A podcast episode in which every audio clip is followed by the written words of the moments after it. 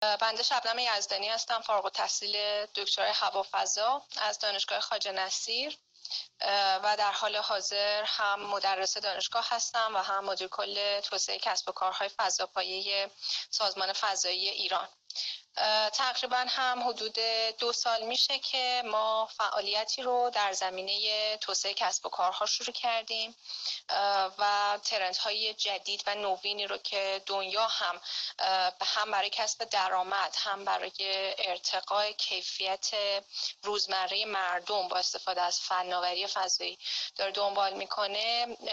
قبلا هم بوده الان هم در واقع با جدیت داره در سازمان فضایی پیگیری میشه.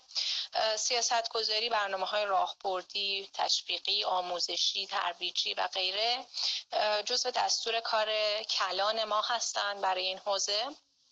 و به دنبال این هستیم که بتونیم فناوری فضایی رو هرچه بیشتر به عنوان یک ابزار کاربردی در جامعه جا بندازیم. من امروز تاپیکی که در واقع انتخاب کردم برای اینکه بتونم در خدمت شما باشم یکی از مباحثیه که خب همه دنیا نسبت بهش در یک فاز گنگی به سر می‌بره. یکی از مباحث شاید لب مرز علم به حساب میاد که یه زمانی واقعا می‌گفتن کاملا غیر ممکنه. بعد حالا ممکن شده دارن چالشاشو برطرف می‌کنن دونه دونه گلوگاهاش داره شناسایی میشه و در آینده ای که احتمالا به عمر ما هم قد بده ما شاهد موفقیت این حوزه ها خواهیم بود. اون هم بحث منظومه های ماهواره هست که دنیا هم درش خیلی پیش رو میشه گفت که حالا کشور ما هم مشخصا برنامه هایی که در این زمینه داره میریزه شاید خیلی فاصله ای نداشته باشه. ولی خب بحث این که بتونیم از لحاظ فنی از لحاظ اقتصادی و از لحاظ در واقع کاربری ها تمام جوانبش رو بررسی بکنیم هنوز جای کار داره و هم دستگاه های متولی هم متخصصین دانشمندا دارن روش مطالعه می‌کنن. حالا نمی‌دونم می‌خواین که در واقع اگر تا همینجا سوالی دارید یا نکته‌ای به نظرتون می‌رسه شما بفرمایید. من شروع بکنم که یک دفعه دیگه متکلم وحده نشه. خواهش می‌کنم. چیز حالا اگر سوالی پیش اومد چیز حتما من سوال می‌کنم حتما چشم. بسیار خوب. خب منظومه های ماهواره ای اول من از تعریفشون شروع می‌کنم و بعد وارد بیشتر دوست دارم که بیشتر تاثیراتشون تاثیرات خصوصا اقتصادی و اجتماعیشون و محدودیت هایی که براشون حاکمه بپردازم. خب منظومه های ماهواره در تعریف چیز شاید جدیدی به حساب نمیان. ما از منظومه های ماهواره موقعیت یابی تحت قالب مثلا جی پی اس همین الان هم استفاده می‌کنیم. سالهای زیادی هم هست که این جنس منظومه ها در مدار زمین وجود دارن. به تعریف کلی مجموعه ای از ماهواره ها بهشون منظومه گفته میشه که بتونن در کنار همدیگه یک مأموریت مشخص رو انجام بدن. دستبندی کاربردیشون هم هر سه دستبندی هست که اصلا فناوری فضایی چه به صورت منحصر چه در قالب منظومه ها فعالیت می‌کنه. یعنی ناوبری که در واقع موقعیت یابی باشه بحث پهنای باند مخابراتی و telecommunication و در واقع remote sensing یا مشاهده زمین. منظومه ها هم مشابه ماهواره های تکی در هر سه تای این حوزه ها فعالیت می‌کنن و نمونه های زیادی ازشون در دنیا وجود داره. یه تعریفی رو که باید با هم در واقع قاطی نکنیم اینه که در کنار منظومه ها یا satellite constellation ها cluster ها هم تعریف میشن خوشه های ماهواره هم تعریف میشن که ممکنه در واقع formation flying هم داشته باشن. برنامه های ماهواره هم تعریف میشن که مثلا از یک ماهواره نسل های متعددی پرتاب شده generation های متعددی وجود داره حتی همین الان ممکن همشون با هم هم در مدار مشغول فعالیت باشن. این مفاهیم با هم دیگه متفاوتن. constellation مهمترین ویژگی که داره اینه که در واقع چند تا ماهواره با هم دیگه ممکنه که یک مأموریت رو اجرا بکنه و حتی ممکنه که در واقع به تکی هم از پس انجام اون مأموریت بر نیان و ارتباط داخلی ممکنه که بینشون حالا برقرار باشد یا نباشد. خب من یه اشاره کردم به منظومه جی پی اس منظومه های مشابه جی پی اس که الان هم ممکنه حتی در واقع وسایلی که در اختیار داریم مثل گوشی های همراهمون بهشون می‌تونن وصل و موقعیت یابی کنن مثل بیدو منظومه گالیلئو اروپا که اون هم برای موقعیت یابی هست یا گلوناس و در واقع منظومه که برای هند هست. اینها همشون مجموعه ای از ماهواره ها هستن که در واقع سه تا چهار تاشون با هم همزمان می‌تونن که موقعیت ما رو بهمون گزارش بدن حالا با یه دقت مشخصی.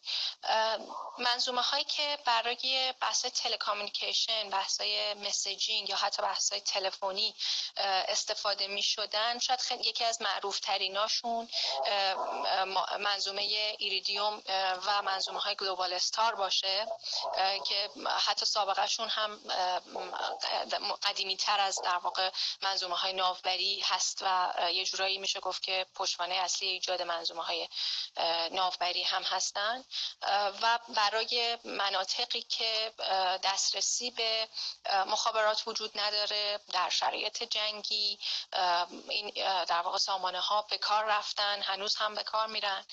ولی خب چالش های جالبی دارن که این چالش ها اتفاقا دوست دارم که امروز بهشون بپردازم و حتما راجبشون صحبت بکنم. منظومه های ماهواره های سنجشی هم همینطور این اواخر خیلی بیشتر مورد توجه قرار گرفتن. حالا یا ماهواره هایی بودن که به صورت منحصر در واقع طراحی شدن و در کنار همدیگه کاربری های جدیدتری براشون تعریف شده. یا مثل مثلا شرکت استارتاپی پلنت که اصلا منظومه های ماهواره رو جوری داره طراحی می‌کنه که در کنار همدیگه ماهواره های کوچک در حد کیوبزت حتی بتونن در واقع پاسخگوی نیاز پوششی و تصویرهایی که از سطح زمین برای کاربری های مختلف گرفته میشه باشن. ممکنه توی بحث تلکامیکیشن منظومه های اینترنتی هم الان دارن تعریف میشن. مثلا منظومه واقعا mega constellation ی که شرکت اسپیس داره تعریف می‌کنه شرکت OneWeb داره تعریف می‌کنه برای تامین اینترنت در سراسر جهان هستن. یه خوبه که در واقع یه اشلی دستمون باشه. از سال 1960 به این سمت بیش از چهار تا حالا آمارهای مختلفی وجود داره. چهار تا پنج هزار ماهواره پرتاب شده و در اطراف زمین وجود دارن. ولی نزدیک به دو هزار تاشون الان فعال هستن. و بالاخره حالا دارن در یکی از این سه حوزه که بهتون گفتم دارن فعالیت می‌کنن. ولی ایلان ماسک اومد مطرح کرد که من می‌خوام یک منظومه دوازده هزار تایی از ماهواره ها رو که الان منظومش در واقع هر کدوم از ماهواره هاش بین 250 تا 275 کیلوگرم وزنشونه می‌خوام که پرتاب بکنم در مدار لئو یعنی مدارهایی که در واقع بین این در واقع هدفگیری بین 300 تا 700 کیلومتری هست. و یک نتی رو می‌خوام ایجاد بکنم از ماهواره ها که بتونن اینترنت رو برای تمام کره زمین فراهم بکنن. خب اون موقع دقیقا این concept یک concept نشدنی بود هم از لحاظ cost هم از لحاظ مباحث چالش های تکنیکی و فنی که برش حاکم بود. ولی فکر می‌کنم تا الان منظومه Starlink SpaceX حتی 387 ماهواره رو بعضیش prototype تست و بعضیش هم واقعا عملیاتی به فضا پرتاب کرده که برای اینکه بتونه این کار رو عملیاتی بکنه بحث پرتابگرهای ریوزبل یا قابل استفاده مجدد رو اومد مطرح کرد. چون سابق برای این پرتابگرها خب هزینه خیلی کلانی داشتن و با یک پرتاب هم تقریبا همه اجزاشون دیگه از بین می‌رفت و قابل استفاده نبود که این خودش هزینه رو باعث می‌شد افزایش پیدا بکنه. ولی از لحاظ تئوری از لحاظ علم کنترل reusable بودن پرتابگرها امکان پذیر بود همیشه.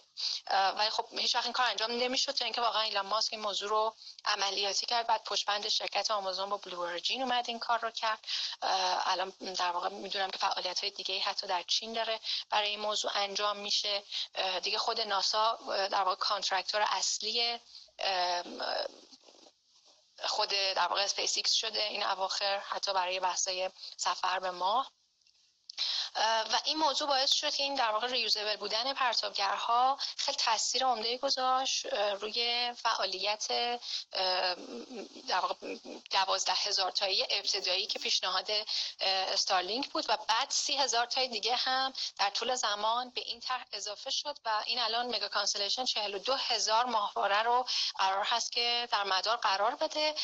تصور کنید در مقابل 2000 ماهواره اکتیوی که الان در ارتفاع های مختلف لئو و مئو و ما داریم توی اطراف زمین.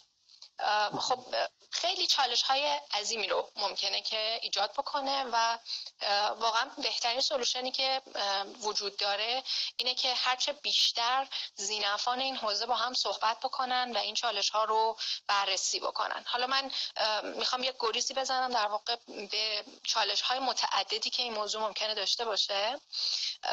این چالش ها رو واقعیتش من بیشتر دو تا دستبندی کردم دو تا دستبندی کلان کردم در این موضوع. یکی چالش های فنی و پیاده سازی خود موضوع هست که خب بالاخره ماهواره ها ماهواره های کوچک به حساب میان در دستبندی اسمان ستلایت ها قرار دارن.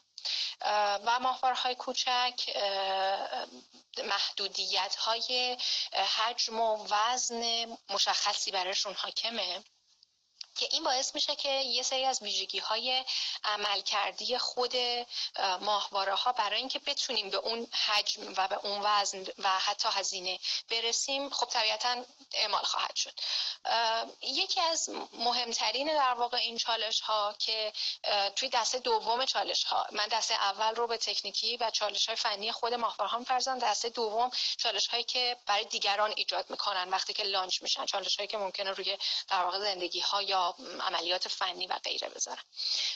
چالش اول در واقع توی بحث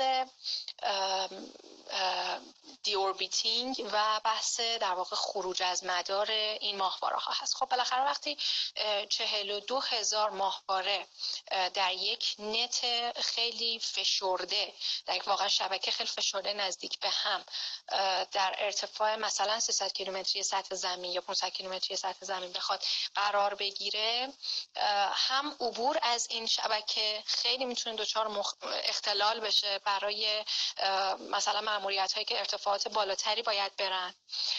هم در واقع ممکنه که با از کار افتادن هر کدوم از این کیوب ها یا مثلا درست در مدار تزریق نشدنشون در واقع به صورت یک زباله فضایی در بیاد و با یک سرعت سرسام آوری کل هم اون شبکه رو از بین ببره. هم بقیه فضاپیماها و ماهواره هایی که در اون مدارها قرار دارن که آیسس خودش یکی از اونهاست که ممکنه در معرض خطر قرار بگیره ممکنه دقیقا فیلم گراویتی رو تکرار بکنن. یعنی یه دیبری که کاملا داره کاتوره ای حرکت می‌کنه با سرعت بالا خیلی ممکن کوچیک باشه و در واقع آسیب های خیلی کلانی رو به مجموعه خیلی بزرگتری برسونه. در نتیجه توی در واقع قوانین برای تصویب پرتاب اینجور منظومه ها دارن حتما اجبار می‌کنن الزام می‌کنن که باید منظومه های ماهواره در انتهای در واقع زندگی عملیاتی خودشون حتما دیوربیت بشن و از مدار خارج بشن به جو زمین برگردن بسوزن و در واقع فضایی رو اشغال نکنن. حالا عمر عملیاتی ماهواره ها واقعا می‌تونه متفاوت باشه. مثلا برای ماهواره های پلنت که ماهواره های سنجش از دوری به حساب میان در در واقع در منظومه فلاکش یا داو خب ماهواره های کوچکی به حساب میان ماهواره های 3U هستن 10 در 10 در 30 سانتی متر با وزن مثلا نهایتا 8 کیلوگرم. اینا طول عمر یک و نیم ماهه دارن. یعنی هر یک و نیم ماه باید در واقع کاملا از مدار خارج بشن بسوزن و مجموعه جدیدی بهشون اضافه بشه که خب پلنت این کار رو مدام داره انجام میده. ولی روش های deorbiting که حالا من واردشون نمیشم روش های مشخصی هستن. در واقع فضایی رو و توان الکتریک اپتیکی و در واقع حتی سیستم های کنترلی رو از اون کیوب سات یا اون ماهواره میطلبه که در واقع به خودش اختصاص پیدا بکنه. که این موضوع ممکنه در طراحی سیستمی یه جای دیگه تاثیر حالا در واقع منفی خودش رو بذاره. مثلا در حجمی که باید بهش اختصاص پیدا کنه و باید مثلا از پیلوت کم بشه یا توانی که باید بهش اختصاص پیدا کنه یا همون توان باید مثلا از کامیکیشن و سایر اجزا ممکنه که کم بشه. بالاخره باید یه تریدافی اتفاق بیفته این نقطه بهینه ای وجود داشته باشه. ولی خب مثلا همین مثال رو وقتی که حالا در واقع الزام جایگذاری تجهیزات دیوربیتینگ در یک ماهواره رو داشته باشیم می‌تونیم بستش بدیم به حوزه های دیگه. همین موضوع ممکنه که مانور پذیری یک ماهواره رو کم بکنه کنترل پذیری اون رو کم بکنه حتی مشاهده پذیری اون رو هم کم بکنه. البته مشاهده پذیری که اینجا مد نظرمه حالا اونایی که درس کنترل خونده باشن می‌دونن منظورم مشاهده پذیری درس کنترل نیست. واقعا کاملا ویزیبل بودن برای مباحث در واقع نجومی و اپتیکی و تعیین موقعیته که همین موضوع باعث میشه من چالشی رو از دسته دوم مطرح بکنم.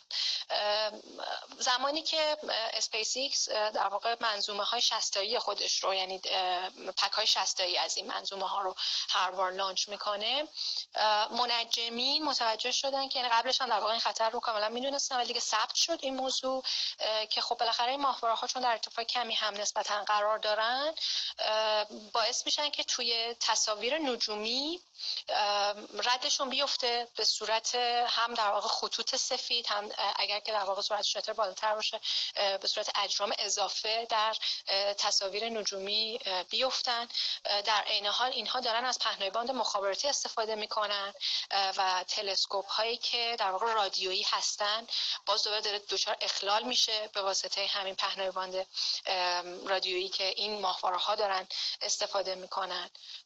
که خب این این موضوع یکی از چالش های خیلی بزرگیه که اگر کل منظومه عملیاتی بشه شاید اصلا مشاهده آسمان به این مدلی که الان در اختیار ما هست خیلی امکان پذیر نباشه. یعنی ما با سطح زمین با دیگه نوری شهرها مواجه هستیم. حالا از این طرف دیگه اجرام درخشنده ای رو در فضا داریم که هم خیلی سریع حرکت می‌کنه هم تعدادشون خیلی بالاست و خب کیفیت تصاویر نجومی به شدت پایین میاره که در واقع انجمن نجوم بین المللی اصلا نسبت بهش جهتگیری کرد و یکی از در واقع درستترین فریز ها رو به کار برد که حتما باید یک تعامل گفتمان دو طرفه بین تمام بازیگران حوزه فضایی و اونایی که دارن منظومه می‌سازن وجود داشته باشه که خب یکی از بهترین محافل هم برای اینجور فعالیت ها کوپوس یا کمیته استفاده صلح‌آمیز از فضای ماورای جو هست که اونجا در واقع قوانینش داره بررسی میشه و راجبش صحبت میشه گرچه خب بالاخره خیلی مقاومت در, در مقابل در هر قانون محدود کننده ای وجود خواهد داشت. کاری که مثلا اسپیس‌ایکس این اواخر انجام داد این بود که وقتی در ژانویه 2020 که هم چند ماه پیش میشه منظومه شستایی خودش رو دوباره ارسال کرد یک ماهواره رو که اصلا اسمش رو گذاشته بود دارک سات برای امتحان این ماهواره رو فرستاد بالا و در تعامل با یو یا در واقع انجمن نجوم بین المللی هست که مطمئن بشه که در واقع این دارک هنوز می‌تونه اون توقعاتی رو که در واقع حوزه نجومی داره برآورده بکنه. یک ستلایتیه که دیگه رفلکشن نداره یعنی بازتابش نور خورشید رو نداره و مثل یک گوی درخشان دیده نمیشه در تصاویر. ولی خب این موضوع باعث میشه که تعیین موقعیت اون ماهواره خیلی مهم بشه.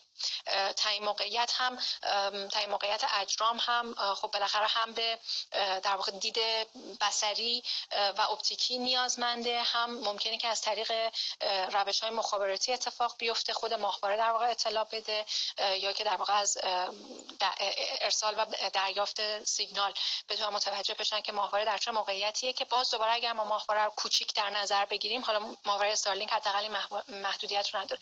اگر ماهواره ها کوچیک در ابعاد CubeSat ها در نظر بگیریم یکی از چالش های خیلی مهمشون می‌تونه همین بحث position determination خود ماهواره ها به صورت onboard یا حتی حتی از روی زمین باشه که اگر نخوایم ببینیمشون بشه روش های دیگه ای می‌تونیم باشون ارتباط برقرار کنیم چون بالاخره کوچیک هستن و در واقع پهنای باندی که در اختیارشونه بهتره که صرف ماموریتشون بشه تا مثلا صرف position determination شون اینها همه نکاتی هستن که در طراحی باید به صورت مصالحه بهشون دقت کرد و یک ماموریت بهینه رو ایجاد کرد. این جنس چالش ها که واقعا در دو دسته چالش هایی که ساخت خود ماهواره دارن و چالش هایی که این ماهواره ها روی سایر حوزه ها ممکنه که تحمیل بکنن هنوز که هنوزه داره بررسی میشه. یعنی یک حوزه که هم جدید به حساب میاد چون ماهواره ها هم جدید دارن در مدار قرار می‌گیرن.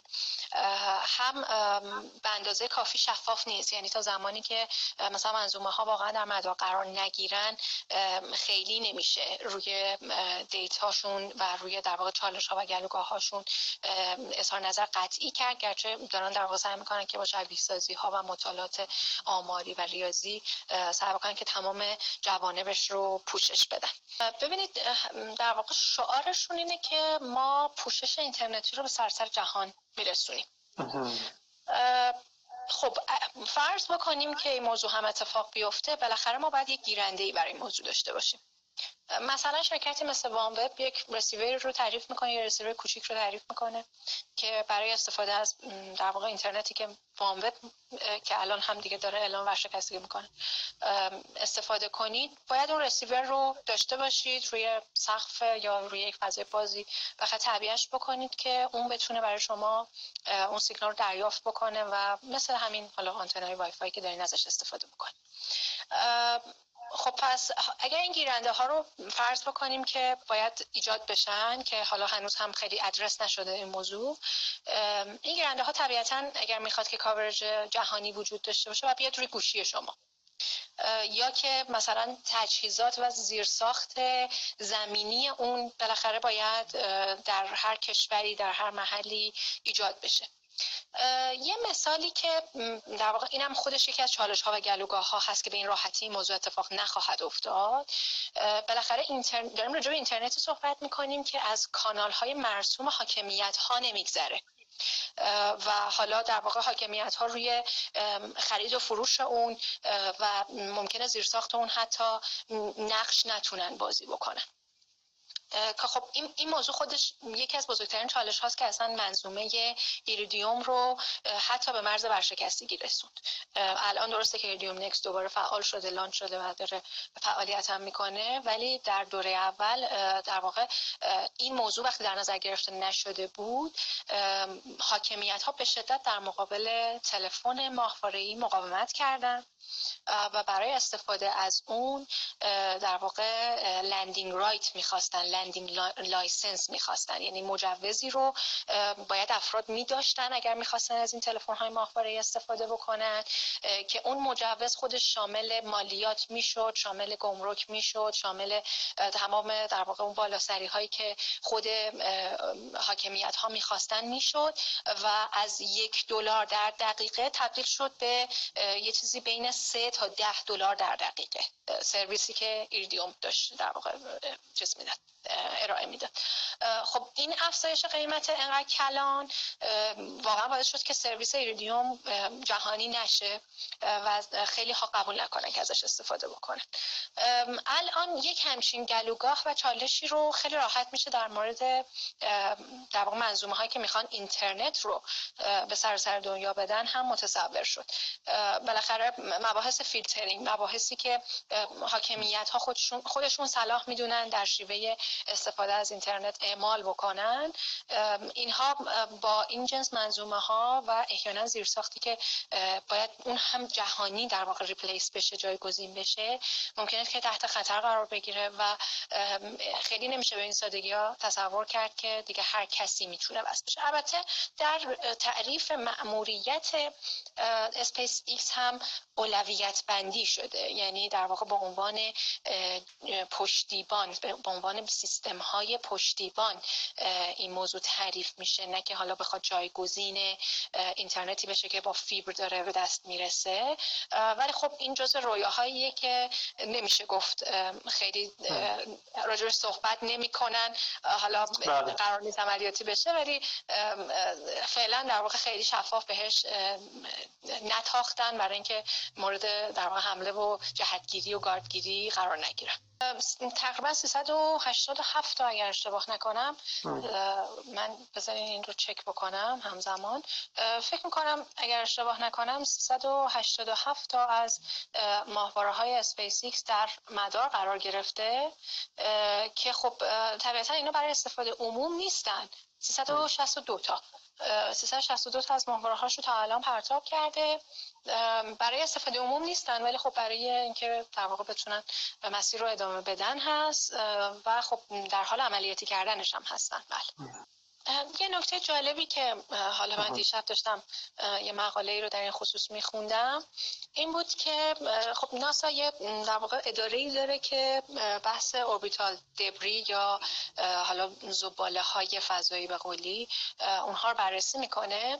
در شبیه سازی هایی که اونها انجام داده بودن البته با زور با به صورت کاملا بین المللی به نتیجه رسیده بودن که این ماهواره ها حالا عین در واقع دوازده هزار تاشون سی هزار تای بعدی ماهواره هایی که وب پیشنهاد میده پلنت و غیره شدنی هست که در مدار قرار بگیرن با این تعداد ولی 99 درصدشون یعنی از هر صد ماهواره 99 تاشون به محض پایان عمر عملیاتیشون حتما باید دیوربیت بشن. اگر این اتفاق بیفته طبق شبیه سازی ها سی و چهار تصادف فضایی رو ممکنه که در واقع اتفاق بیفته.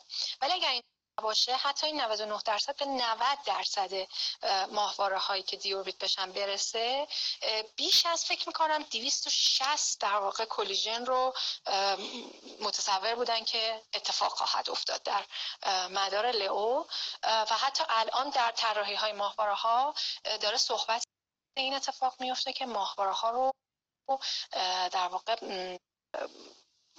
مقاوم نسبت به برخورد اجرام با ابعاد مشخص بسازن که دیگه تحت تاثیر تکانه تقریبا هر جرمی ماهواره یهو از مدار خودش یا از کنترل کاملا خارج نشه و بتونه برگرده به ماموریت اصلی که داشته. که خب ماهواره قبلی که الان اون 2000 ماهواره قبلی که الان در مدار هستن شاید این ویژگی ها نداشته باشن. یعنی ماهواره آینده طبیعتا باید درشون پیاده باشه. و خب 99 درصد در واقع باید حتما deorbit بشن. یعنی یک جور الزامه برای این منظومه ها که حتما باید سیستم فنی deorbiting و از مدار خارج شدن رو حتما باید داشته باشن و پیرو اون طبیعتا تمام مصالحه های فنی دیگه که لازمه رو پیاده بکنن که هم بتونن ماموریت رو انجام بدن هم پایان عمر safe ی داشته باشن. ببینید کلا بحث فضایی واقعا از جنگ سرد بین امریکا و شوروی شروع شد.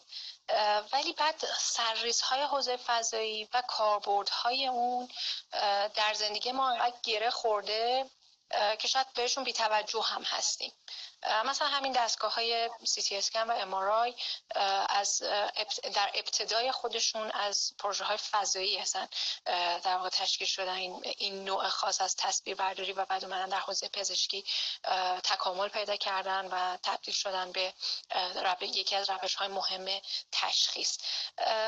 در های فضایی هم همینطور. در سراسر دنیا زیرساخت های ماهواره‌ای که خیلی هم بابتشون داره هزینه میشه اهداف خیلی مهمی رو از باب کاربردها دارن دنبال می‌کنن که این کاربردها زندگی روزمره مردم رو تحت تاثیر قرار میده. مثلا کاربرد ماهواره های سنجشی در حوزه ها خیلی مختلفی الان داره خیلی جدی تاثیر اقتصادی می‌ذاره. در حوزه کشاورزی در سراسر دنیا من جمله ایران منبع در واقع کسب درآمد هم متخصصین این حوزه شده. هم به کشاورزا هم به سیاستمدارهایی که در این حوزه باید تصمیم های مهمی رو بگیرن این اطلاعات داره کمک می‌کنه. این اطلاعات شامل تصاویر سطح زمین هست مثلا از محصولات کشاورزی از باغات از حتی جنگل ها از هر هر در واقع آرزه که در سطح زمین وجود داره تصویر برداری میشه که این تصویر پر از اطلاعاته. استارتاپ های خیلی موفقی رو هم در این زمینه ما تو ایران داریم. استارتاپ تیزنگر استارتاپ کشتیار استارتاپ ست پلت ستلارم اینا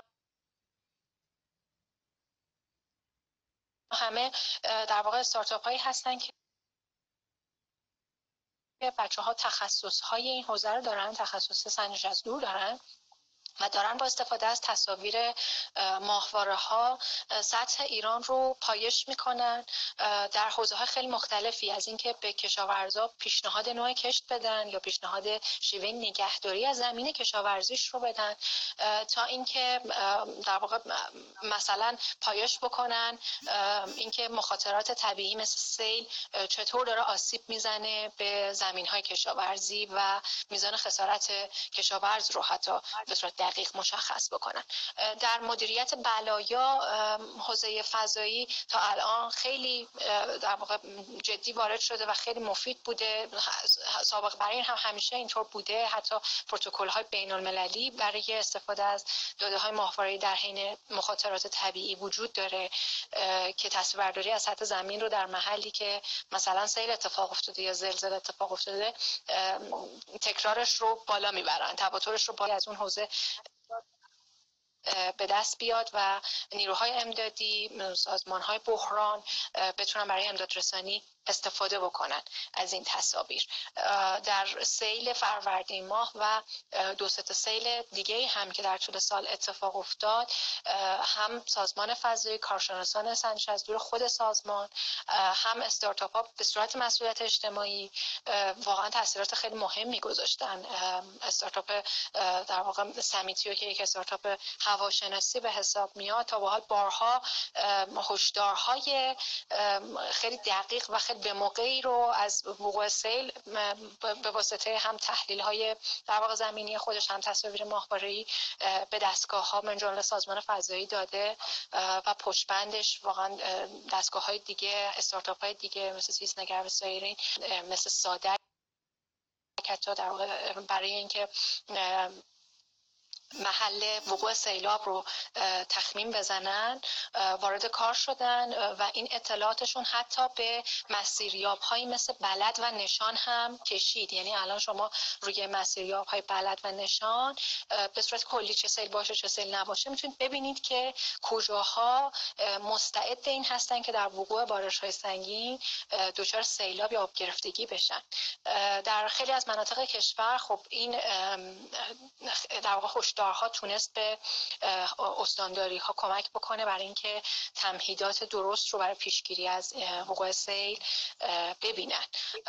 در این حال در حوزه های دیگه مثل مدیریت شهری مثل معدن در حوزه هایی که در واقع از آیوتی میشه استفاده کرد حوزه انرژی خیلی از این حوزه ها حوزه های کاربرد در واقع داد هر دست داده رو هم شامل میشه. یعنی هم تصاویر ماهواره‌ای رو شامل میشه هم ناوبری رو شامل میشه و هم پهنای باند مخابراتی. مثلا حوزه نفت یکی از حوزه های یک از پهنای باند مخابراتی در واقع ام تو ام یا در واقع اسکادا غیره خیلی می‌تونه و می‌کنه. استفاده خیلی زیادی می‌کنه در کشتیرانی در پایش محیط زیست. یعنی انقدر در واقع با زندگی ها گره خورده که شاید واقعا متوجهش نیستیم. ما همیشه این مثال رو می‌زنیم همین مسیریابی که شما به واسطه مثلا Waze نشان می‌خواید اسنپ بگیرید و غیره اینا واقعا در توسط جی پی اس اتفاق میفته درسته که BTS های زمینی هم کمک می‌کنن به افزایش دقت موقعیتتون. ولی خب اگر جی پی اس نبود شاید اصلا این پلتفرم هم نمی‌تونست اتفاق بیفته و ایجاد بشه.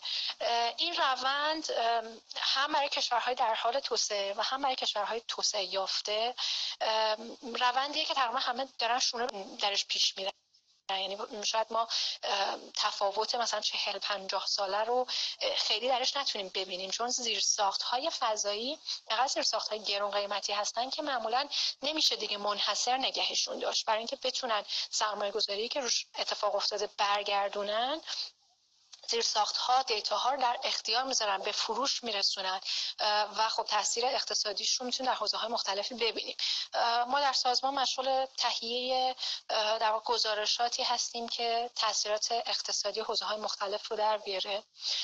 که خب مثلا یک از آخرین مطالعاتی که در حوزه کشاورزی انجام دادیم یک سناریوی میانی واقعا یک سناریوی نه حد اکثری می‌تونم بهش بگم که از تمام ظرفیت بخوایم استفاده بکنیم. نه حالا دیگه خیلی هم مثلا محدودیت ها و محرومیت ها رو به صورت کامل برش لحاظ کردیم. بازاری بالغ بر 12 هزار میلیارد تومن رو برای ایران میشه روش حساب کرد. فقط برای حوزه کشاورزی. اگر که بتونیم از بخشی از ظرفیت حوزه بخشی از نیاز داخل کشور استفاده بکنیم.